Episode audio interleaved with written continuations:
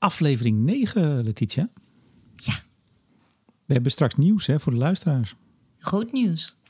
Ja, best wel groot nieuws. Uh, zal ik eerst maar straks even de intro doen? Doe maar. We gaan beginnen.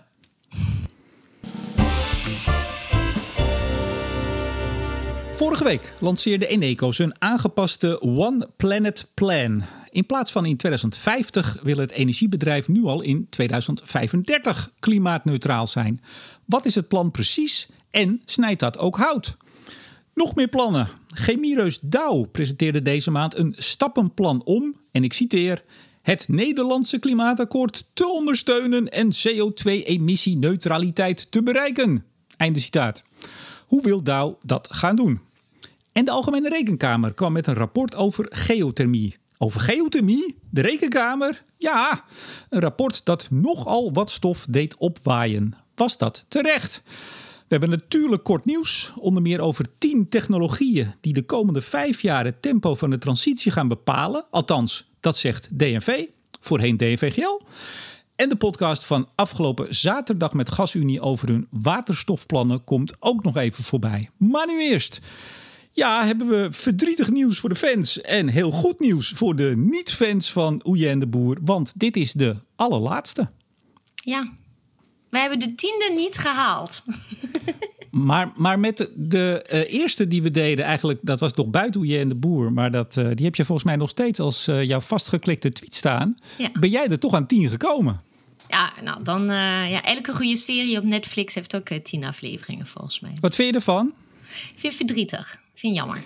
Ja, wat ik, ik, wel, ik moet even uitleggen. Ik, ik heb het initiatief genomen om, uh, om ermee te stoppen. Uh, ik neem ook alle schuld op me. Dus alle boze uh, Oejef-fans die, die kunnen bij mij verhaal gaan halen. Ik zal het even uitleggen. Um, ik ben eigenlijk, uh, sinds ik met het boek bezig ben, dat is vorig jaar, toen heb ik de gewone podcast, noem ik maar even, waar eigenlijk Studio Energie uh, ja, bekend om is geworden. De interviews iedere week, die heb ik ja, eigenlijk min of meer gestopt. Uh, dat is gewoon heel arbeidsintensief.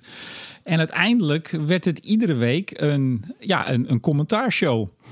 Nou, met jou en met uh, Hans van Kleef en met uh, Jilles uiteraard. En ik begon zelf te merken dat ik alleen maar commentaar geven. Uh, en dan praat ik puur voor mezelf. nou ja, ik, ik, begon het eigenlijk wel te missen. De één op één interviews en ook de verdieping die ik daarin vond. Ik vond mezelf af en toe wel een beetje een, een wekelijkse meningfabriekje worden. Ja, dus moest ik, of heb ik uh, lang zitten wikken en wegen van wat te doen na de zomer. Want we gaan natuurlijk nu eerst lekker de zomer in. Ja, dus ik, ik moest tijd winnen, want ik ga weer meer interviews doen. Zoals ook eh, de afgelopen weken al gedaan. Uh, en uh, met Jilles ik vond trouwens, ik, als ik het maar zeggen, ik heb ja? het ook gemist. En ik was echt uh, zo'n in-depth interview met een Hans Grunveld of, of North H2 aan van, van afgelopen weekend. Ik vind het gewoon echt een aanwinst. dus ik, ik ben wel blij dat je weer in-depth interviews gaat doen. Nou, dankjewel. We hebben dit niet voorbereid, dit, uh, dit praatje. Dat horen jullie misschien ook aan mijn wat lange, lange verhaal, want ik vind het ook best wel lastig.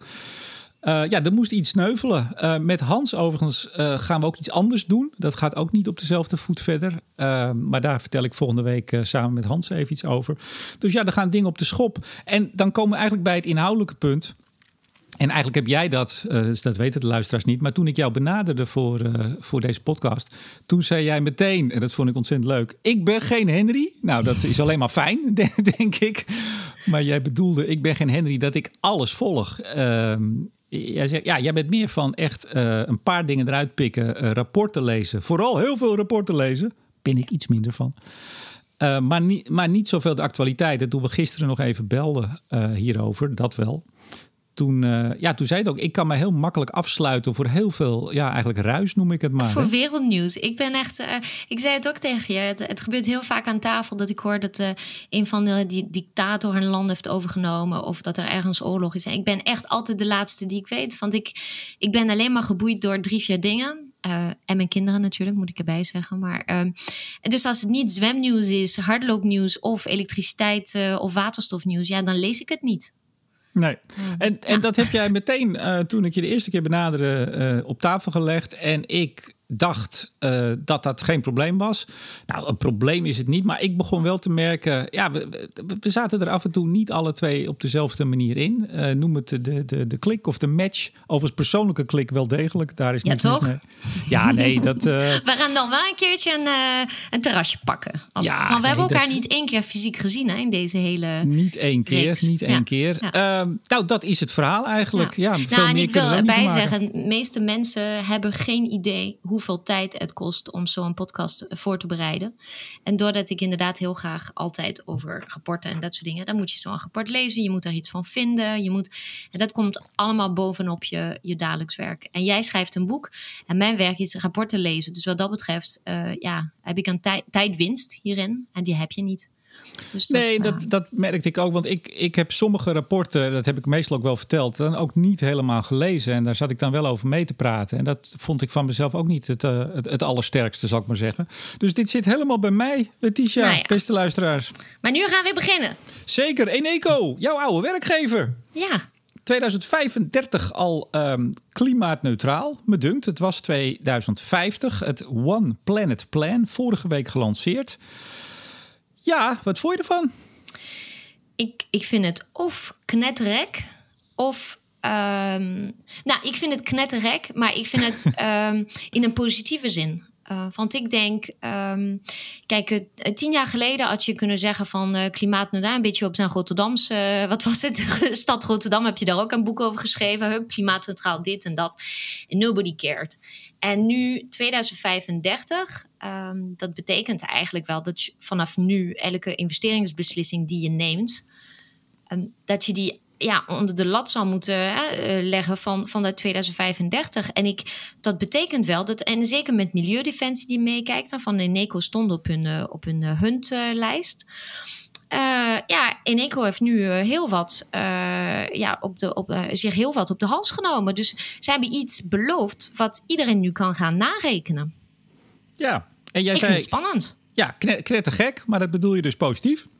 Nou ja, positief of, of echt gek. Want uh, dat betekent nu, hè, ik, ik, las dat ze allerlei uh, uitingen ook doen over projecten die er nu zijn en dat soort dingen. Maar één project wil ik uitlichten. Ik ben er toevallig een beetje bij betrokken, maar dat is het project van warmte in Schiedam.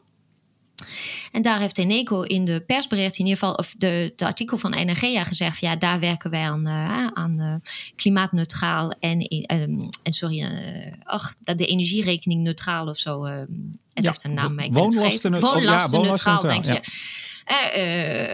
warmte en zo. Maar de hulpketel in dat project bijvoorbeeld, die draait op aardgas. En die moet nog gebouwd worden. Dus je kan nu al uh, aanvoelen dat dit soort discussies gaan komen, denk ik. Dat je gewoon in elke project, dat de gemeentes die met Eneco samenwerken of de afnemers of zo, steeds gewoon Eneco gewoon uh, ja, uh, ja, gaan vragen om, om rekenschap. Van, van vertel maar, hoe zit het nou? En, en, dus ik, ik vind het echt heel spannend hoe dit gaat uitpakken. Maar ja, kudo's, zoals we zeggen op Strava, tussen hardlopers en fietsers. Kudo's ja. voor Eneco. Ja, nou, ik heb het uh, hele plan gelezen, kan ik zeggen. Ik dacht, ja, de laatste keer, dan, uh, dan ga ik ook alles lezen. ja, um, en ik, ik heb een paar observaties. En laten we het een beetje afwisselen. Want volgens mij heb jij er ook, vind jij er wel meer van dan uh, alleen kudo's, denk ik zo. Um, kijk, ik las dat. Ik heb het zelfs nou, anderhalf keer gelezen, zeg ik maar even. je noemde het Milieudefensie. Als Milieudefensie een energiebedrijf zou beginnen, zou dit het zijn.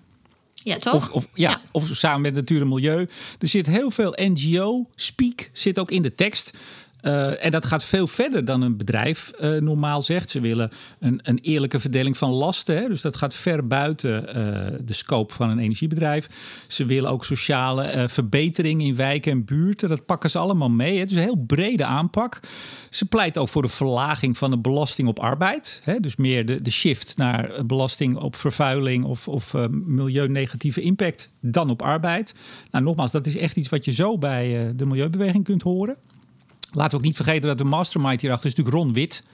Uh, chef. Wat is die strategie geloof ik bij Eneco? Oh, overigens, dat One Planet idee is veel ouder dan... nou, niet veel ouder, dan, maar veel ouder dan dat Ron Wit bij, bij Eneco werkte. Klopt. Toen ik er was, waren we al met One Planet berekeningen bezig. Ja, in de intro zei ik daarom ook aanscherping, als het goed is. Oh nee, aangepast zei ik. Maar dat is het ook, want ik, ik ging natuurlijk googlen... en dan kom je al veel eerder kom je daar zaken over tegen. Maar die aanscherping, die 15 jaar naar voren halen, me dunkt...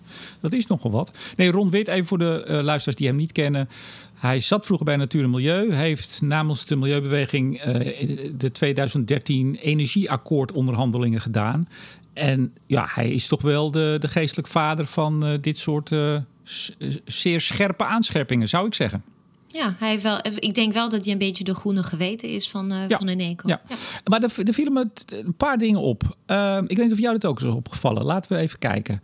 Um, ze zeggen eigenlijk al, en dat zie je niet alleen bij in dit geval in NECO, maar dat valt mij meer op, dat ze eigenlijk de Parijsdoelstelling in die zin, uh, ja, je zou kunnen zeggen, hebben losgelaten. Ze gaan veel scherper. Dus de 2 graden, uh, uh, ruim onder de 2, liefst anderhalf, is nu al onder de anderhalf geworden. Valt jou dat ook op?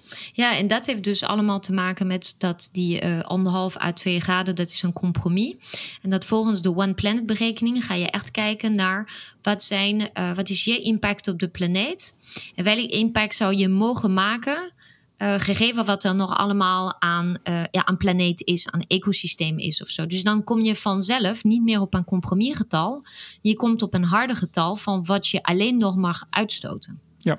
Maar dan zegt Eneco zelf, dus dan we, zijn we dus al van tussen de anderhalf en twee, uh, noem ik het dan maar even, zijn we al naar de anderhalf, maximaal, eronder dus. En dan staat er, ja, Eneco's ambitie om in 2035 CO2-neutraal te zijn, is ambitieuzer dan het anderhalve graden pad voorschrijft. Dus ze gaan daar nog eens, nog eens onder zitten. Of boven, hoe je het noemen wil. Nog scherper. Ja. Vind jij dat uh, slim? Ja, ik denk dat je als elektriciteitsbedrijf... het is toch wel anders dan wanneer ze Tata Steel waren geweest. Hè? Dus als elektriciteitsbedrijf... ze hebben heel weinig uh, gascentrales. Hè? Uh, uh, zijn er maar drie. Uh, waarvan uh, die eigenlijk wel en eentje is maar een half. Dus het is gewoon, ja, het is gewoon bij elkaar opgeteld. Het is niet een hele zware productieportfolio. Eneco is altijd een beetje een productie-light uh, bedrijf geweest. Dus ik denk dat het absoluut wel kan. Ja. Maar wat zet dat voor toon? Hè? Want dat, dat is natuurlijk het punt. Want in die zin zei ik niet voor niks te vergelijken met een NGO.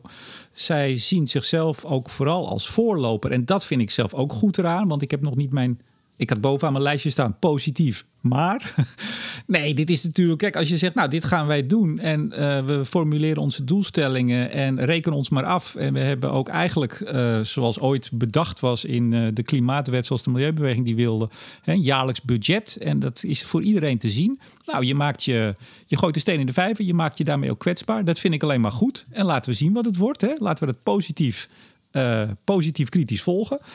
Um, maar je geeft daar wel mee aan, uh, tegelijk, uh, ja, dat het allemaal, allemaal, allemaal, allemaal veel scherper moet. En dat anderen dat ook moeten gaan doen. En ik, weet, ja, ik weet niet of ze dat aangeven. Ik denk wel dat ze zeggen van ja, aangezien wij toch zelf um, extra meters kunnen maken, gaan we ervoor. Dus dat, ik denk, ja, kijk, ik ken Eneco goed al, omdat ik er gewerkt heb. En ik heb gezien hoe de top destijds in ieder geval uh, totaal doordrongen was van uh, behoefte aan een nieuwe economie, behoefte aan een nieuw systeem. Die grenzen van planeten was echt iets waar gewoon uh, in 2013 toen ik kwam, waren ze er al mee bezig. Dus dit is, het is een bedrijf die dit wil. Die dit altijd gewild heeft. En dan vervolgens heb je altijd wel het probleem van het moment van investeren dat je daarachter komt dat je, ja, dat je geen dubbel getallen rendementen draait op dit soort projecten. Dat is gewoon dat wringt en dat is ingewikkeld. Um, dus ik, ja, ik denk niet dat zij aan fingerpointing doen in deze. Nee, nee, nee, nee. nee. Ja. Oh, als, als dat mijn, dan heb ik me verkeerd uitgedrukt. Er staat nergens van jullie moeten het ook doen. Maar dat is natuurlijk wel als je een voorloper bent, daar zeg je daarmee, jongens, volg ons. Jullie ja. moeten dit ook doen. Dat staat er niet expliciet, dat klopt. Nee. Maar even, wat, wat mij nog meer opviel, is dat uh, biomassa. Nou ja, het wordt geloof ik twee keer het woord genoemd in het kader van groen gas. Want het is vooral allemaal nou, laat, laat ik even, eh, even, even één stap terug. Wat willen ze? Uitfaseren van aardgas. Nou, dat zei je eigenlijk ook wel. Hè? Radicale elektrificatie. Ja. En het versnellen van duurzame warmte. En dan gaat het over uh, geothermie. Die, dat rijdt je soms ook op. Geothermie, aquathermie, elektrodeboilers. Heette die zo? Elektrode? Ja, ik, eh, volgens mij heb ik dit ook in de Vattenval persbericht gelezen. Oh, ja, oké. Elektrische boilers, ja, punt. Eh, warmte-koude opslag, groen gas en groene waterstof. Eh, Ze zijn ook al bezig met, geloof ik, een pilot om 550 woningen met groene waterstof te ver- verwarmen. Moeten we het daarover hebben nu, Letitia? Nee, nee, we- hebben we er niet over. Laten we dat maar niet doen. Maar biomassa komt dus helemaal niet meer voor. Nee. En dat verbaast mij wel. Ehm, eh, ik heb nog even gebeld. Ehm, eh, nee, biomassa is gewoon eigenlijk eh, oud. Weg ermee. En het gek is natuurlijk dat ze best flink in de biomassa zitten. Ja, in, nou, in Utrecht, om daarmee te beginnen, van de biomassa warmteboilers. Dat was wel een tijdje een onderdeel van de, van de strategie van Eneco. Ja, en in het noorden ook nog. En wat mij opvalt, waar dus biomassa wordt genoemd, eh, daar zegt eh Eneco, en ik pak even het citaat erbij, ik heb het net nog even opgezocht. Als het gaat over groen gas, waar ze wel heel sterk op inzet. Het is onzeker of groen gas op voldoende draagvlak kan rekenen vanwege de maatschappelijke discussie over biomassa. Nou, in dat kader komt in die eh, 43 pagina's biomassa één of twee keer langs. En dan denk ik, dan is het misschien zaak om ook een duidelijk eh, standpunt in te nemen over biomassa. In die zin, in positieve zin. Dat je vertelt eh, dat we het nodig hebben, hoe we dat doen, hoe we dat waarborgen dat het eh, niet ten koste gaat van, et cetera. Maar daar durven ze de vingers niet aan te branden, is mijn Ja, oordeel. dit of ze hebben uitgerekend dat ze het niet nodig hebben. Van kijk, eh, het laatst was toch uh, Vattenfall ook met haar alternatieve plan. We mochten het geen alternatieve plan noemen, maar dat was het wel een beetje voor Diemen.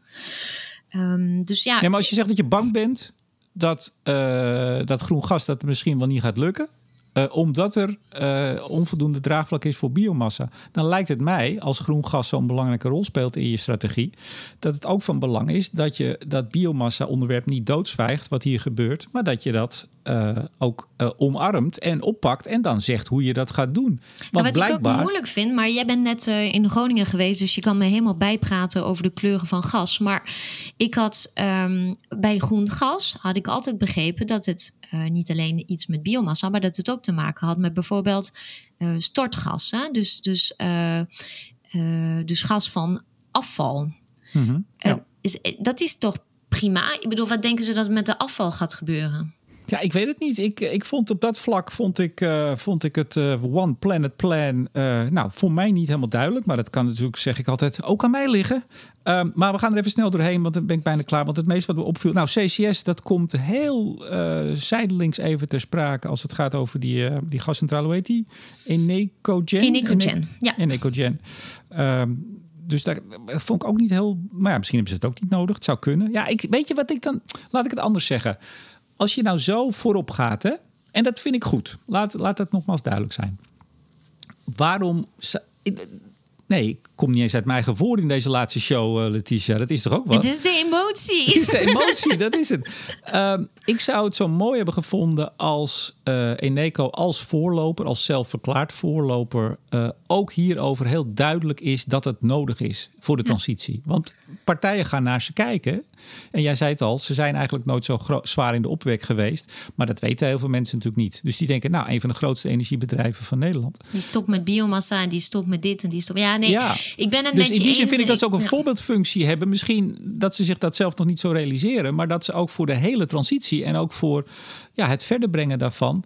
Ja, had ik het mooi gevonden als ze dat niet. Ik, ik, dat is mijn oordeel. Hè, eh, verzwijgen, wegstoppen, bijna niet noemen.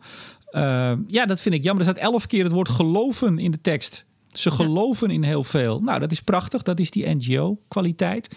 Maar kom op, jongens. Er, er zitten, we Nou, hebben ook echt een enorme probleem. je. Dat is een beetje. Ik weet niet of je ooit in Amerika bent geweest, maar ik heb er eh, Zeker. heel lang gewoond. En als je naar een supermarkt gaat, dan je gaat naar de groenteafdeling, dan het regent hè, op de groenteafdeling. Dus eens in Mhm. de zoveel tijden komt er een soort van wolk aan, aan, aan waterdamp. En dan de appels glimmen allemaal. Ze hebben allemaal dezelfde maat. En, en dat is een beetje wat ik, waar ik een beetje moeite mee heb soms met dat hele uh, duurzaamheidsverhaal van bedrijven. Is dat het gewoon te veel glimt en te mooi is. En dat je alle eh, rotte appels uh, de, daaruit haalt. Alle moeilijke gesprekken wegpoetst in je, in je persberichten. En, en dat maakt het onwijs moeilijk voor. Kijk, en Eneco kan hele mooie foto's maken voor de website voor dat One Planet. Maar dat is al een BP. Sorry, een BP of een Exxon of een, een Tata of zo. Het is gewoon heel ingewikkeld om een mooie foto te maken. Er zit toch echt een schoorsteen op. Ja. En dus, nou, dat, ja, dus daar ben ik het wel met je eens. Nou, het, het allerlaatste, en dat vind ik vooral wel uh, enigszins om te lachen. Ehm, het is gevalideerd door de Boston Consulting Group. Nou, dan is het duur genoeg geweest. maar even, kende jij die jongens BCG als een partij die hier veel in doet? Uh, die verifiëren. Nou, ik denk dat zij uh, BCG gewoon de opdracht hebben gegeven van reken met onze portfolio met uh, faseer aardgas eruit. En kan dat? Dus ik denk op dezelfde manier dat, uh, dat uh, McKenzie wordt ook gewoon heel vaak ingehuurd bij fusies om te verifiëren dat uh, de claims die worden gedaan van de, de winst of de, of de synergies of zo, of dat wel klopt. Dus dat verbaast me niet, zo, niet zozeer. Wat, waar ik altijd een beetje moeite mee heb in dit soort clubs, is dat dat getallen zijn die heel vaak hardcoded in een spreadsheet komen, waarvan je denkt, ja, maar wat is dan precies de onderbouwing? En het moet ons stomen een, hoe zeg stoomwater kokend, kokend stoomwater. Stoom kokend water. Dank je moet het gewoon gebeuren. En dan denk je altijd van ja, weet je, mogen we het ook lezen, mogen we het ook zien. Maar ja, het is een gedegen club. Uh, ze weten wel wat ze schrijven. Dus, uh, en ik vind het goed dat Eco niet zomaar iets eruit knalt, maar het, nee. het laat het uitrekenen. Ja, maar dat, dat vond ik juist zo gek. Want ik had even in de week dat gelanceerd werd ook nog even contact. En toen zei ja, we hebben het, uh, dat werd meteen gezegd, ja, we hebben het ook netjes laten valideren. Nou, dan staat daar dat 65 tot 75 procent van de reductie, ze gaan natuurlijk naar 100, uh, zegt Boston Consulting Group, 65 tot 75% is gestoeld op redelijke aannames. Dus er zit nog een gat, zeggen we dan. Uh, redelijke aannames met betrekking tot het huidige en geanticipeerd overheidsbeleid, technologische vooruitgang en marktgereedheid en Eneco's vermogen tot executie. Er zit nog een enorm gat. Dat zegt Eneco zelf ook. Dat is prima. Maar wat mij zo opvalt in het persbericht, daar heeft natuurlijk uh, de CEO van Eneco een alinea, zoals dat gaat. Hè? Als je dat met drie partijen doet, hebben de drie CEO's een alinea. Maar hier krijgt de, de partner die het gedaan heeft van, van Boston Consulting Group ook een eigen alinea. Die was lyrisch. Die vindt Eneco doet het zo fantastisch. Uh, en we hebben in de hele organisatie gezien dat er grote toewijding is. We zijn trots op dat we dit hebben mogen valideren. En toen, toen dacht ik, ik weet niet of je, of je wij schelen, iets in leeftijd. Vroeger had je op de Nederlandse tv had je van die quizprogramma's of loterijen. En dan kwam er altijd aan het begin even de notaris in beeld. Jee, die hadden we in Frankrijk ook. Ja, ja die, en dat was meestal een man in een saai pak. En die keek ook een beetje saai. En die kreeg ook geen tekst. Die werd even in beeld genomen van... kijk, dames en heren, hier zit een hele saaie man. En die is gewoon heel goed in de gaten aan het houden. Dat deugt. Ja. Ik moest daar heel erg aan denken. Ja, liever dat dan een lyrische quote van... Eh, we zijn fan van Eneco, ze ja, doen het dus goed. Ja. Ik, ik zag ineens die notaris zitten van toen die dan een microfoon kreeg. En die zei, nou, dit is zo'n fantastisch quizprogramma. Alles hier is fantastisch. Ik ben Kijk zo vooral. trots. Kijk vooral. ik ben zo trots dat ik hier mag zitten. Dan zou ik denken, nou, ik weet niet of die man wel onafhankelijk dit goed aan het controleren is. Nou, ik, dus... ik geloof echt dat het, dit is een beetje ongelukkig dat je dat doet. Ik denk dat het in de enthousiasme is om, om zo'n luxe persbericht nee, nee, eruit nee, te knallen. Maar nee, nee, nee. Hier wordt over nagedacht, Letitia. Ja, maar ik denk redelijke aannames, uh, dat betekent, uh, kijk, in jouw interview of je Novage 2 zei op een gegeven moment die man van ja, ik heb een prijs tussen de 150 en de 175 of zo nodig. Nou, zou Eneco bijvoorbeeld gerekend hebben met 150. Nou, dat valt in de range. Dus dan zeg je het is redelijk. En als Eneco had gerekend met 220, dan zeg je dat is niet redelijk. Dus ja, ik, uh, ik, ik, vind het, ik, vrij, ik vind het vrij zacht. En de drie succesfactoren, helemaal tot slot. We zijn nog veel te lang bezig. Ik ben veel te lang bezig. En Nico zegt, ja, er zijn drie succesfactoren. Oftewel, oh, je kan ook zeggen faalfactoren. Maatschappelijke acceptatie, bereidheid van klanten. Oftewel, als die het niet willen, dan gaat het feest niet door. Er moet een effectief klimaatbeleid zijn. Nou ja, effectief, dat is altijd de vraag wat het is. Maar in ieder geval, als de overheid niet genoeg doet, gaat het ook niet door. En economische en technische vooruitgang. Er moet eigenlijk nog, zijn mijn woorden, er moeten nog wat zaken uitgevonden worden, technologisch. Anders lukt het ook niet. Nou, hulde voor hun uh, kwetsbaarheid. Hè, want ze, ze, leggen hun nek ook op het hakblok. Daarvoor hulde. We gaan het zien. Goed, volgend onderwerp. Uh, kort nieuws. Ja, jij kwam uh, hoopvol nieuws tegen van DNV. Vroeger DNV-GL. Nee, eerst vroeger DNV, toen DNV-GL. En GL is eraf. Nu weer DNV. Maar toch Ten ooit Technologies. of niet? Zeg je? Toch ooit Kema? Of was het een andere club? Nee, jawel. Nee, ze hebben Kema ook opgekocht. Oh, okay, okay. Ja. Ten Technologies, setting the pace of the energy transition over the next five years? Ja, ik uh, kreeg hem omdat je op de mailinglijst staat. En dan krijg je gewoon dat je hem kan downloaden als je al je gegevens uh, achterlaat. Dus dat heb ik maar gedaan. Um, en ik vond, uh, ik vond het gewoon een goed rapport. Um, ten eerste omdat de technologie die ze noemen, dat zijn technologieën die Ehm, nou ja, die ik, waar ik al van gehoord heb en die inderdaad ergens worden toegepast. Hè. Dus de echte technologische, technologische ontwikkelingen die, zij, die ze benoemen, dat is eigenlijk floating, floating wind. Dat is echt uh, eentje. En dan heb je het toepassen van, uh, van kern, uh, kerntechnologie op schepen. En dan heb je de meshed HWD secrets. En de rest zijn allemaal technologieën die we kennen en waar we mee bezig zijn. Dus bijvoorbeeld vehicle to grid, groen H2-productie. CCS uh, en al dat soort dingen. Sorry, dus, eh, Letitia, dus ja? ze noemen ook Carbon Capture and Storage 2.0. Ja, maar dat is hetzelfde als 1.0. ik, ik heb het gewoon helemaal doorgenomen. Ik dacht, oh, wat is dat dan? En dat is nee, eigenlijk wat, wat zij bij CCS zeggen. Ze zeggen wat ik, wat ik ook gewoon heel vaak zeg. Is van, ja, weet je, we doen alsof het een mature technology is... die overal in de wereld al toegepast wordt. En dat is ook zo. Maar ze zeggen, er zijn maar 26 commerciële faciliteiten in de wereld... volgens de count van 2020. En dat is in totaal 40 megaton. En volgens de IEA moeten we naar 7,6 um, uh, gigaton aan, aan uh, opslag. Dus het, ze zeggen, ja, weet je, uh, leuk, maar er moet nog zoveel gebeuren. We kunnen niet zeggen dat we wel klaar zijn en dat alles uitge, uitgedacht is. Dus er komen mhm. nog hele grote technologische ontwikkelingen. Um, als onze luisteraars geen zin hebben om 37 bladzijden aan technisch verhaal te lezen, ik heb superveel geleerd voor het stukje over de pipelines. Hmm. Dus dit is echt een leestip. Um, over wat je zou moeten doen om CO2-pijplijns en uh, gewoon op zee uh, te laten lopen. En uh, ze, ze, vertellen heel veel over nanotechnologie erin. En hoe bijvoorbeeld, ze, um, als je een krab op zee ziet, hè, en die heeft een, een bepaalde patroon op zijn, op zijn noem je dat? Schelp. Mm -hmm. Schelp? Ja, en ze zeggen ze zijn aan het observeren hoe die patronen is, zodat ze de pijpleidingen met dezelfde patroon kunnen bedekken. Omdat uh, zo'n krab die is ook altijd schoon. Die komt nooit uit met, met kilo's aan troep die daaraan gekleefd hebben. Mm En, en er is ook geen corrosie en dat soort dingen. Super interessant stukje. Echt van vier, vijf bladzijden over wat er allemaal moeilijk is aan het leggen van CO2 slash um, gaspijpleidingen of waterstofpijpleidingen op zee. Ja. Kan, kan jij voortaan uh, van de zomer en na de zomer gewoon iedere week of misschien wel iedere dag op jouw uh, Twitter uh, en op LinkedIn wellicht een leestip geven? Want ik denk dat de mensen dat wel heel erg gaan missen. Ja, dat denk ik ook. En gisteren was ik bij, hoe heet het nou, Pakhuis de Zwijger. Ik was een van de sprekers. En ik moest een tip geven aan het einde. Ze lagen allemaal in een deuk. Dus Kijk. dat was wel grappig. Ja, ik geef altijd tips. Douw! Ja, dat was ook leuk. Ja, nou twee, twee dingen eigenlijk. Ik zei net in de intro, en dat klopt. Dat was al begin deze maand hun uh, drie stappenplan. Waarmee ze ja, naar nul gaan. Me dunkt. En toen kwam daar ook nog uh, 19 juni, dat was vorige week.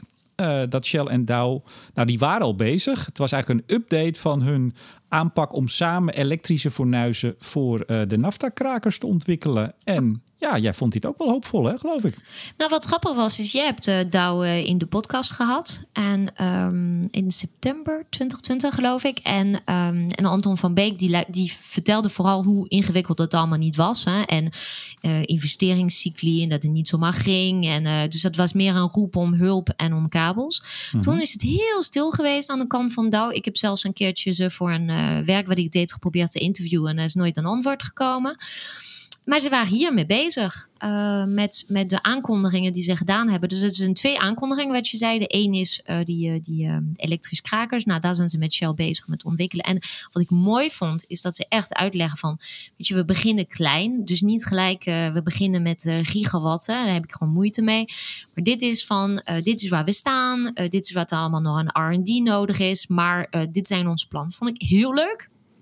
Maar hun andere plan was uh, de aankondiging van een soort van, uh, ik mag dat niet zo zeggen, denk ik, maar een H-Vision uh, 2. Ja. En dan denk ik, wow, hold my beer. Want ik zag ook gewoon de mensen van H-Vision zeggen van, zo, dit is interessant.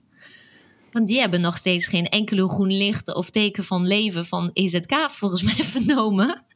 Of in mhm. ieder geval, dat is niet publiekelijk uh, uh, verschenen. En dan ineens komt Dow met precies hetzelfde plan. Dus het gebruik van gestgassen uit de ethyleenkrakers, uh, die willen ze gaan omzetten in, in waterstof en, en CO2, dus blauwe waterstof. Maar in hoeverre is dit een plan? Nou, ik denk dat het gewoon absoluut een plan is. En dat het gewoon een, een heel haalbaar plan is ook. En, en net als dat haar vision een heel haalbaar plan is. Alleen precies, ja, nee, ja, dan is de vraag.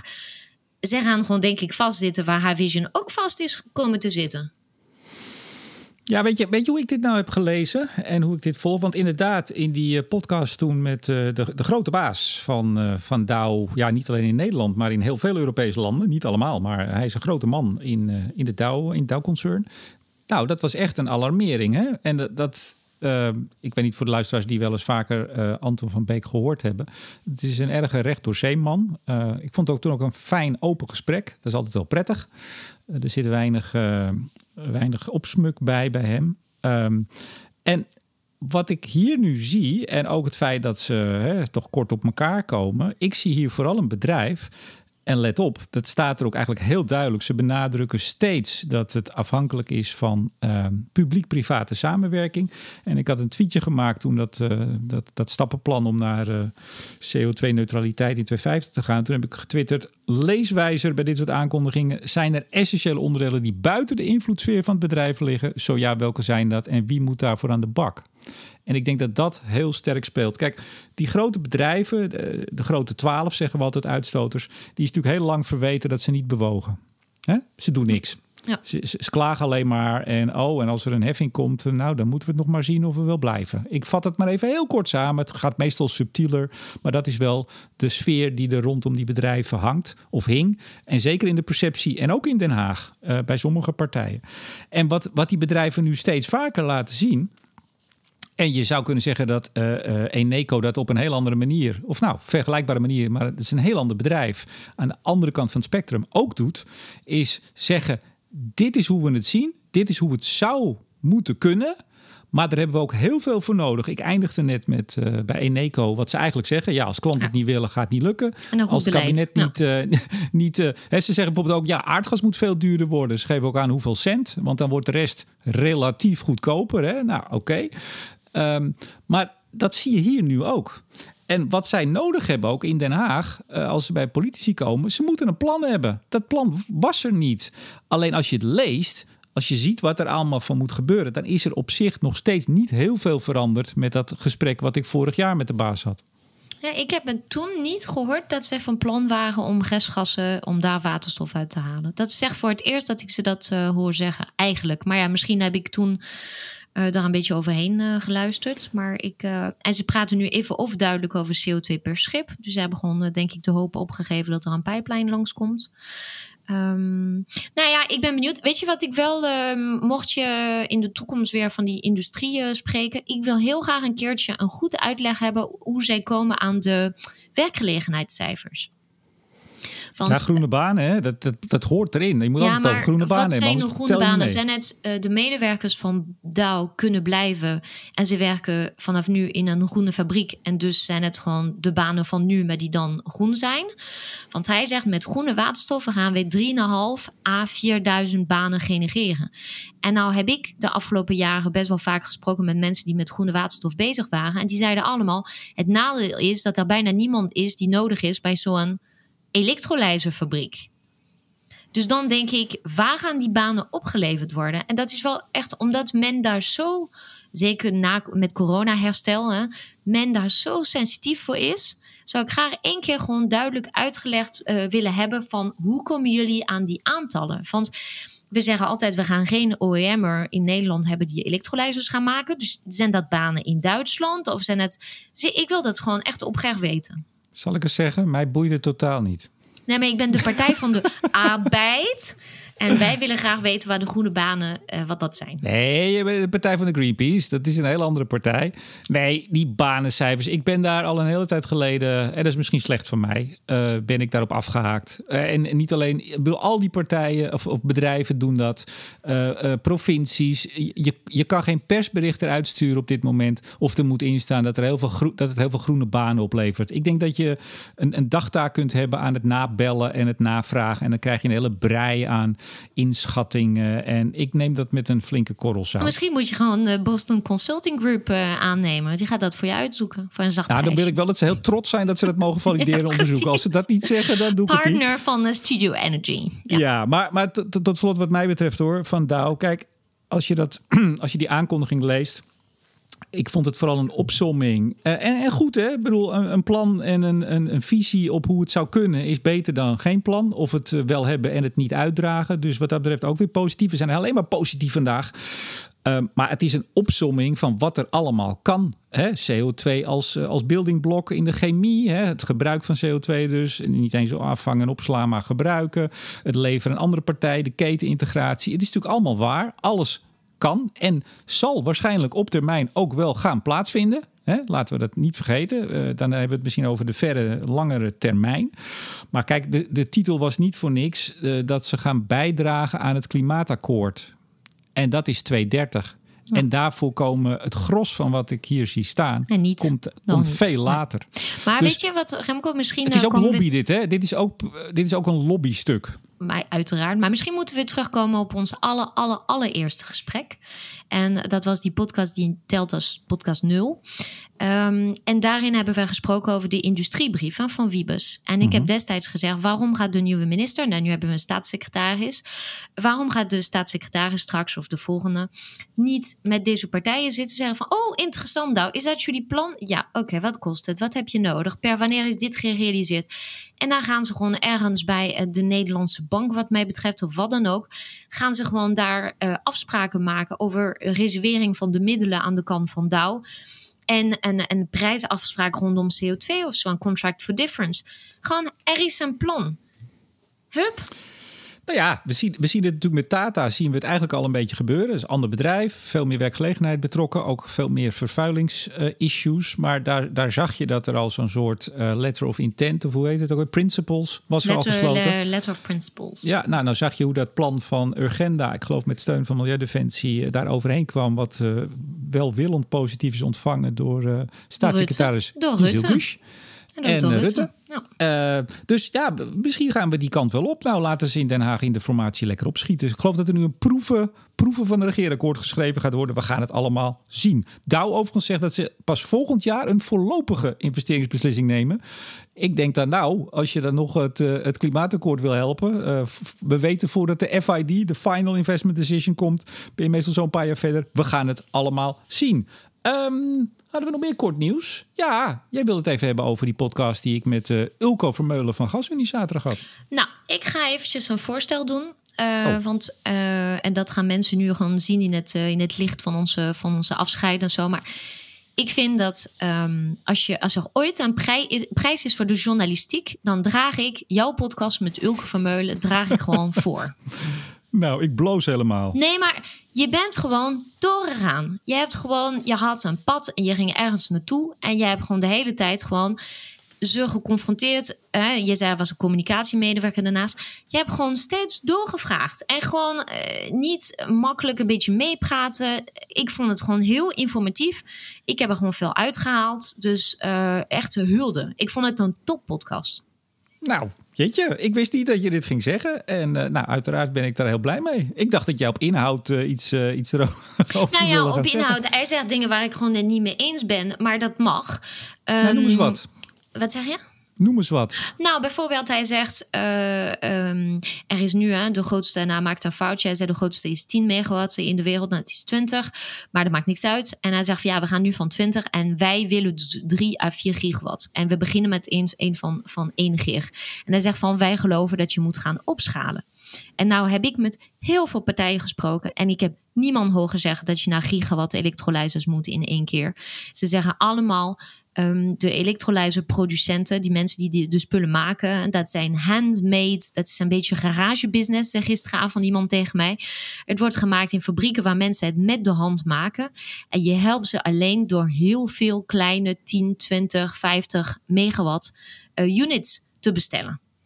En op deze manier is learning by doing. Gaan ze grotere, grotere uh, productiehallen zetten? Gaan ze industrialiseren en dat soort dingen? Als je, ik sprak een partij die zei een keer van: als ik nu mijn project zou realiseren, en het ging om een project van uh, volgens mij enkele keren 100 megawatt, dan leg ik de productie van zo'n OEM-partij twee jaar plat.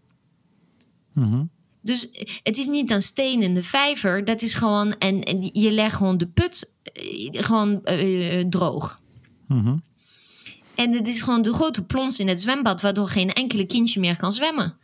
En dus, dus ik ben het gewoon helemaal niet met hem eens. Ik zeg van ga gewoon kleinere projecten aanjagen. Nou, en het andere wat je zei, heb je heel terecht gevraagd van ja, hoe zit het nou met jullie rol? En ze zeggen van ja, nou ja, wij, wij, we gaan alleen maar uiteindelijk de pijpleidingen uh, leggen en dat, dat uh, van dat hele project. En voor de rest zullen we ons daar niet bij, uh, bij of, zijn wij bezighouden. Maar ik ken heel veel projecten die gewoon niet genieten van de steun van GasUnie met het aansluiten aan een pijplijn. Dus het is daadwerkelijk één project die hun steun krijgt en de rest niet. En dat vind ik gewoon moeilijk. Vanuit een markt, marktordening, een marktverordening, hoe zeg je dat? Ja, marktordening. Ja. ja. Nou, ik, ik, ik moet zeggen, uh, nogmaals dank voor het compliment. Maar dat compliment uh, geldt ook uh, Ulko Vermeulen. Want je kan zo'n gesprek niet doen zonder een goede gast. En hij nam geen blad voor de mond, vond ik. Ik vond echt heel goed. Ik vond hem ook. Uh, en ik heb nu, uh, ik weet niet of, of zij mij heel aardig vinden, omdat ik gewoon heel vaak wat dingen zeg en zo. Maar als ik ook een keertje opgehaald mag worden met de oranje auto, dan ga ik ook gewoon met hem praten. Van, ik vond het echt een. Uh, ja, ik vond het gewoon een leuk, oprecht uh, interview. En, um, dank, dank, dank. Maar ik wou, ik wou even ook zeggen... aan zijn kant. Ook aan ja, precies, precies. Dat wou ik zeggen. En uh, kijk, hij, hij zegt wel uh, iets heel fundamenteels. Want ik, ik heb, hè, dat is, heb ik vaker gezegd, die, die presentatie. Nou, daar gaat het wat vaak over in die podcast. Hè. Dat vond ik een aanfluiting. Maar pas later uh, begreep ik ook van partijen, toen zei ik ook, had dat nou even van tevoren gezegd. Het was vooral uh, een soort roep om aandacht, een roep van uh, eigenlijk ook om systeemintegratie. Om van als we in 2040, 2045 ergens willen staan, dan, dan, dan moet je beginnen. Het was ook helemaal geen project. Het is het eigenlijk nog steeds niet echt. Er werken wel heel veel mensen aan, dat is ook zo. maar het is een concept. Ja, het is een ja. concept. En ik bedoel, ik vind wel dat hij dat goed uitlegt en dat hij daar ook voor uitkomt. En ook dat inderdaad nu uh, groene waterstof gaan maken voor 2030, ja, dat het ook eigenlijk uh, negatieve effecten heeft. Ja, dat hoorde ja. ik hem ook zeggen. Je moest het ja. wel uit zijn een beetje peuteren, maar dat heeft hij zeker gezegd. En hij heeft ook gezegd: luister, groene waterstof op de dag van vandaag is op geen enkele wijze competitief of competitief te krijgen met, met andere vormen van CO2-reductie. Dat heeft hij ook heel helder gezegd. Dus ik was.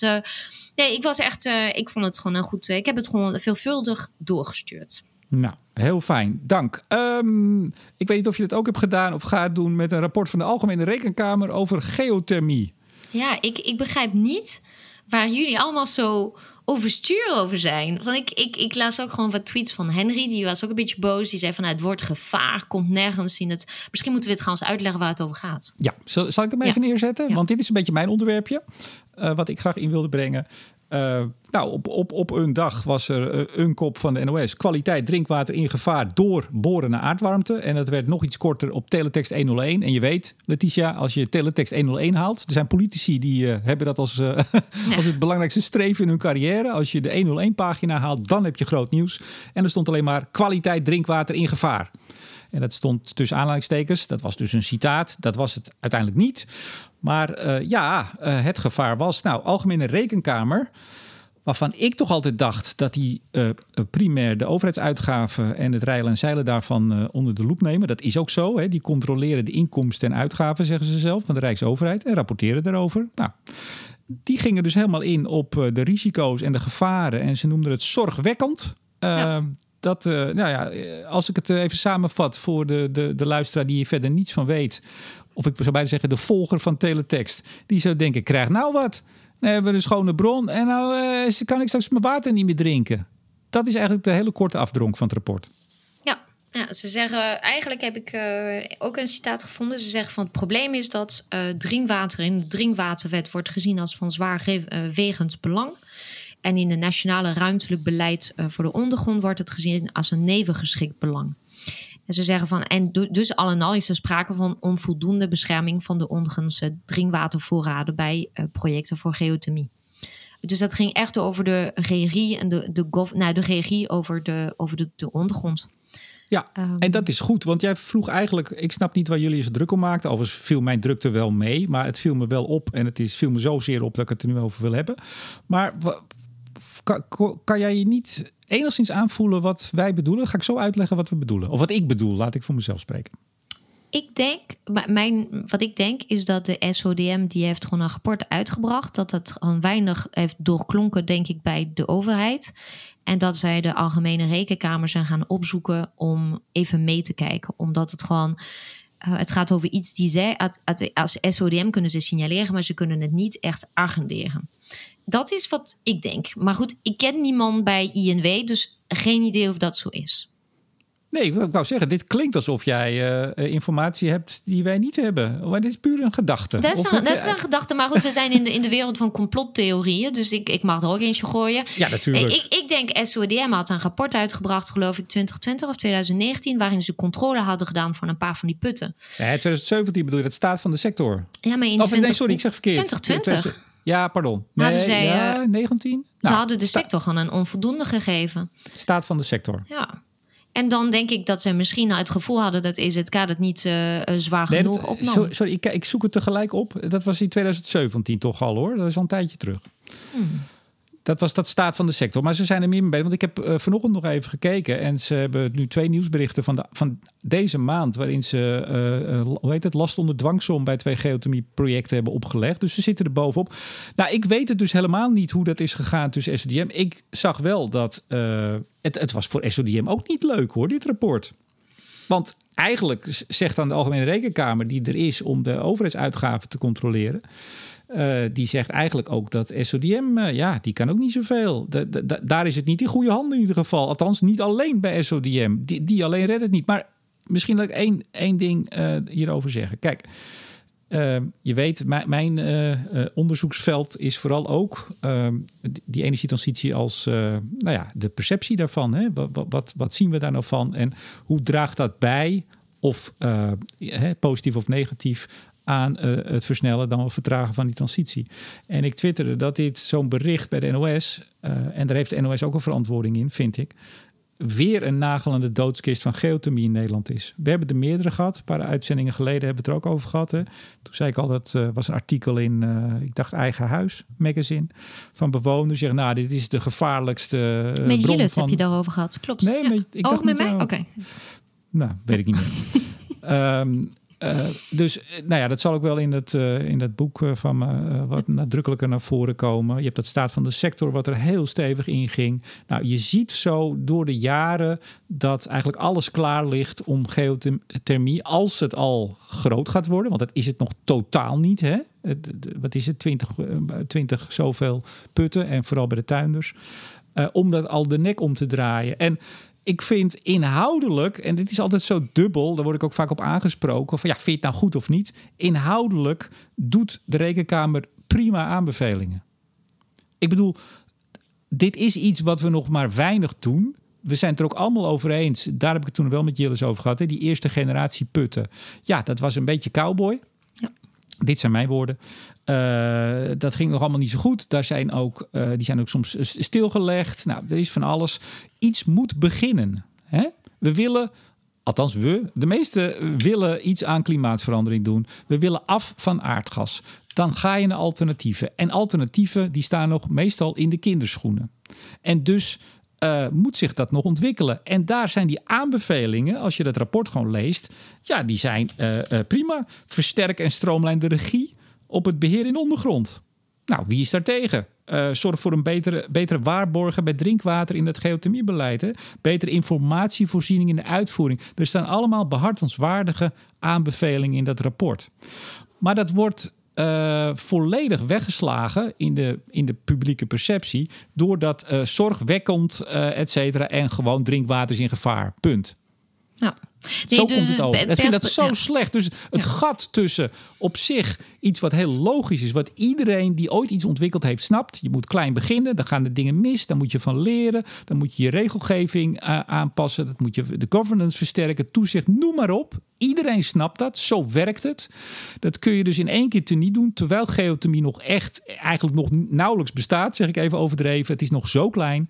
Dat, dat kill je gewoon door met dit soort berichten. En dat doet de rekenkamer zelf ook. Terwijl de persbericht was zoveel beter geweest wanneer ze hadden gezegd: lokale overheden moeten hun rol spelen bij de adviesbijvergunning voor geothermie. Van uiteindelijk is dit, dat vond ik het meest shocking van het rapport, is dat ze zeggen van alle projecten die ze gezien hadden, dat heel vaak de lokale overheid die geconsulteerd wordt door EZK bij het, uh, het uh, verlenen van zo'n vergunning, dat ze afzien van hun recht van advies. En, en eigenlijk is dat hele roep om meer regie zegt van zorg ervoor dat alle partijen die consulteert over dat, of het wel of niet kan, zo'n put, dat, je, uh, dat ze gewoon met uh, informatie met elkaar afstemmen, dat ze de belangen op dezelfde manier afwegen, dat soort dingen. Maar dat je hoort dat gemeentes eigenlijk of provincies zeggen van, nou ja, weet je, het zal allemaal wel, EZK kies jij maar. Um, als dat zo is, betekent het dat lokale overheden volgens mij of bang zijn of zich niet geëquipeerd voelen om dit te doen. En als je dan dit koppelt aan nu een krantenkop die zegt van drinkwater in gevaar met geothermie, dan gaat geen enkele gemeente meer de vingers eraan branden. Nou, jawel. Ik denk wel. Want kijk, uh, um, de rekenkamer wil eigenlijk dat dat meer, uh, dat zijn even mijn eigen woorden, meer geïnstitutionaliseerd wordt. Hè? Dat die gemeentes en die lokale overheden daar wel een stem in hebben. En volgens mij, als ik het allemaal goed lees tussen de regels, is EZK daar weer niet blij mee. Want ik denk dat die de bui al zien hangen. Althans, ik zie hem zeker hangen op het moment dat hier lokale overheden zich uh, over moeten gaan uiten, weet ik wel wat zij gaan zeggen.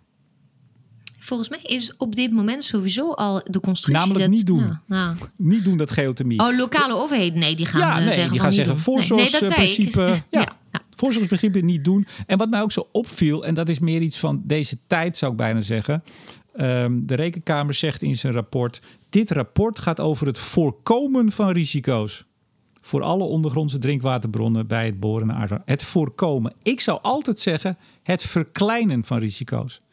Maar het, het idee dat je hoe, hoe je sowieso een risico kan voorkomen. Goed, nou ja, laat, laat, maar het gaat om het verkleinen van risico's. Er is altijd risico en dat accepteren we. Ik herhaal mezelf misschien in deze laatste uitzending, uh, ook met uh, Schiermonnikoog toen. Weet je, risico's kun je nooit naar nul brengen. Er is geen risico nul. Maar dat is wel de gedachte waaruit ook dan zo'n rapport als dit, althans de perswoordvoering daarover wordt gedaan. En dat vind ik een hele slechte ontwikkeling. Hiermee vertel je eigenlijk voor alle nieuwe ontwikkelingen, waar altijd risico's aan zitten, dat weten we. Beter van niet, doe maar niet. En uiteindelijk zie, zal je net zien als met, met biomassa. Dan zegt op een gegeven moment een uh, hele groene partij: we hebben eigenlijk liever aardgas. Ja, ik, ik snap dat niet. En ik vind het zo jammer. Want nogmaals, behartenswaardige aanbevelingen. Niks mis mee. Nodig ook gewoon.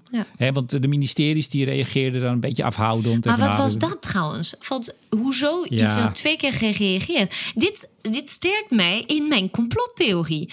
Want Wel, ik denk, nee, hou op. Eerst EZK schiet in maart helemaal uit de heup van... nou, we slaat nergens op en we doen al van alles... en uh, je rapport is verouderd en weet ik wat. En dan eind mei komt een antwoord op dezelfde rapport waar ze de helft herhalen en vervolgens een heel verzoende toon. Maar van, heb dit gaan we samen doen. Heb jij letterlijk die antwoorden? Ik bedoel, ik las ik in heb het ze rapport. gelezen. Ja, maar in het rapport. De antwoorden, wat bedoel je? Nee, ik heb de, de... twee brieven gelezen.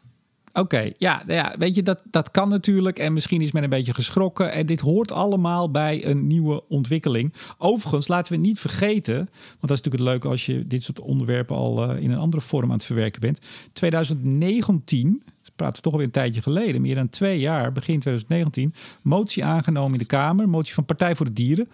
Unaniem aangenomen. Gebeurt de Partij voor de Dieren ook niet dagelijks, uh, Letitia? Nee. Uh, constaterende dat lekkende aardwarmteputten uh, in water, drinkwatergebieden een potentieel risico zijn voor onze watervoorziening. Nou, bla bla bla. Verzoekt de regering om geen aardwarmteprojecten toe te staan in drinkwatergebieden. Die ligt er al. Ja. Uh, overigens, die motie is twee keer aangepast voordat die unaniem is aangenomen. Want eerst ging het over naast drinkwatergebieden en rond drinkwatergebieden. Nou, dat vond dus een meerderheid nog te ver gaan. Maar de opstap naar. Uh, hè, dus de Kamer heeft al gezegd niet in drinkwatergebieden. Of het nou veilig kan of niet, uh, laat maar zitten. Ja. Nou, en dat de volgende stap, waar dus toen de Partij voor de Dieren nog wat te ver in ging, vond de rest van de Kamer. Da daar gaan we naartoe. Dus we gaan straks ook niet in zoveel kilometer rondom drinkwatergebieden. Want de Rekenkamer zegt ja. Uh, dat kan best wel zijn uh, in of buiten drinkwaterwingebieden. Maar er zijn ook nog, nog aan te wijzen drinkwaterwingebieden. En we weten nog niet waar die zitten. Dus als we zomaar ergens aan de slag gaan, zou het best kunnen zijn. ja, dan houdt het dus op. Ja.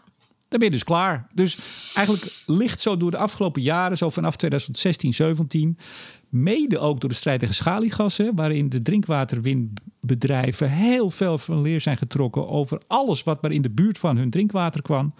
Ja, dat kun je gewoon als tegenstander nu gaan googlen, bij elkaar vegen. En dan, eh, dus ik zie het heel zwaar in, dat heb ik al eens vaker gezegd, met eh, geothermie in Nederland.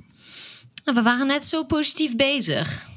Het, eh, nou ja. Ja, ja het, het is nou eenmaal wat het is. Hè? Ja, moeten we ervan maken. Heb jij nog leuke vooruitzichten? Volgens mij Ik wel. heb, ja, ik heb wel een leuke vooruitzicht. Yes. Kijk, zie je, dan eindigen we Hè, hè. positief. Ja, ik ga vrijdag, eh 25 juni, ga ik naar de opening van de proeftuin Nagelen. En dan hoor ik iedereen al denken van, hm, is het een proeftuin dat je een PowerPoint gaat openen? Nee, ze zijn gewoon echt schoppers in de grond. Ze zijn de Hokosto eh, warmteopslag eh, zijn zij aan het, eh, aan het eh, voorbereiden. Dus alle voorbereidingen in de grond aan het treffen. En dan gaat eh, enkele, eh, volgens mij een straat al, maar misschien twee straten, weet niet meer zeker gaan van het aardgas af. En dat is een project die vervolgens opgeschaald gaat worden. En ik ben, eh, ik heb een tijdje lang, eh, ja, de man die dat doet, eh, Rutger, heb ik, heb ik, hij had mij gevraagd, is een soort van raad van advies of zo. Dus dat heb ik altijd van tips voorzien. Nou, maar wat En- gaan ze, waar gaan ze op over? Ze gaan over op zonne, zonthermie en, en warmteopslag. Oké. En dat, ja, dat, dat, bedoel, de business case is rond, eh, schop in de grond en, en, Ja, en dat is toch gaaf? Ik bedoel, hè, iedereen is met PowerPoints bezig. En die beste man die helemaal niks wist van de energietransitie, die heeft het gewoon voor elkaar gekregen. Nou, ik vind het helemaal geweldig. Dus daar ga ik vrijdag naartoe. Ja, en jij, jij mailde mij eh, Le Grand Opening. Dat Le vond ik ook een hele Opening, mooie ja. samenvoeging. Ik moet, een, ik moet een speech gaan geven en ik heb nog geen woord op papier. Dus dat wordt. eh, Nou, ik zou in ieder geval Le Grand Opening eh, zou ik erboven zetten. Dat, eh, dat bekt gewoon lekker. En dat, eh, dat geeft meteen alweer even aan dat het een heel belangrijk project is. Maar ik vind het trouwens wel bijzonder als hij er helemaal niks van weet. Je zou het nu ook om kunnen draaien. Misschien is het wel heel goed als je gewoon nergens wat van weet. Misschien is het wel een pre in deze Ja, ik, denk, ik denk dat dat een beetje mijn speech gaat zijn. Dat ik ga zeggen van, ik had aan mijn vingers nooit aan gebrand. Dus dit, ja, hij is er met alle naïviteit en enthousiasme ingegaan. En ik had gewoon, ook al was het een hele goed betaalde klus geweest, had ik nee gezegd. Want wat een ingewikkeld gedoe. Maar het is Ja. hem gelukt. Nou, zoals jij iedere week of misschien wel dagelijks leestips gaat geven, eh, als je dat zou willen natuurlijk, zou, zou ik je ook willen vragen. Misschien kun je eh, eh, je volgers op de hoogte houden van het project in Nagelen. Want het Ja, gaat nu uitgevoerd Ja. worden. Ja, hij post trouwens de maand. meest oninteressante foto's op LinkedIn. Dus je kan hem ook gaan volgen. Allemaal eh, gewoon, ik, hij is nu zo enthousiast dat elke gat in de grond en schop en zo wordt op de foto gezet. Het is echt één compleet oninteressante eh, fotoverslag. Maar ik snap de enthousiasme. Maar dan misschien kan je binnenkort de Hokosto opslag zien. Ja, maar hoe- hij heet Rutger. Je hebt het over Rutger nu, toch? Of Ja, niet? Rutger. En heeft hij ook een achternaam? Of is dat... Ja, ik was bang dat je ook dat nooit zo, ging daar ben je nooit zo vragen. goed in, hè? Oh, en, dan, ik, en in mijn telefoon staat hij als Rutger Nagelen. Oh, dat, doe- dat, dat doe ik ook. Dan, dan, dan zet je gewoon een voornaam. Dat heb ik ook, precies zo. Ik heb wel eens met iets met, met, met RWE of Eneco, weet ik veel. Dan zet je gewoon dat als achternaam. Dat Ja. heb ik ook, grappig. hey, wat ga je do- doen tot slot deze zomer? Ik zag dat je met je moeder gaat wandelen in ieder geval. Ja, ik heb, eh, ze weten het nog niet. ehm, Oh, maar, sst, ze luistert wel. ze luistert wel. Ehm, ik- eh, mijn moeder wil heel graag iets met mij doen. En ik heb besloten dat wij naar het Eigergebied gaan. Dat is bij de Jongvrouw in de buurt. Mhm. En we gaan een wandeling maken die normaal een hardlooptocht is van 100 kilometer. En die gaan we in drie dagen wandelen. En we gaan slapen bij berghotels. en dat ga ik, haar, eh, ga ik haar mee verrassen op 17 juli. En ze is 70. Ik heb een uberfitte moeder. Het slaat Ik helemaal nergens op. Ja, want ik zag hoeveel, hoeveel hoogtemeters zitten er in die tocht? 6.500 gaan we doen. Ja, ja. Maar mijn Nou. moeder is, je moet niet gek kijken dat ze eerder boven is dan ik. Ja, want zij woont in de bergen, hè? Ze woont eh, aan de voet van, eh, van de, de Col de Vans. En eh, ze zijn nu weer op vakantie in de bergen. Dus ze is, elke vakantie gaat ze gewoon naar de bergen toe. En, ja, en die gaat gewoon zeven uur de berg in. Kijk eens aan. Nou, ik ga jou vragen om de afsluiter te doen, maar niet uh, voor dat of nadat. Dat weet ik nooit. Uh, ik in ieder geval wil zeggen dat het mij een groot genoegen was. De afgelopen 9 plus 0 is 10 afleveringen. En je hebt heel veel fans. Dat, heb ik, uh, dat is me wel opgevallen. Nou, dat is leuk. Nou, dank jullie allemaal. En, en dus rien à la prochaine. Maar la rue n'est plus calme à Nagelen. Il se passe quelque chose à Nagelen. en ik zeg dan niet tot, tot de volgende keer, maar tot ziens. Tot ziens.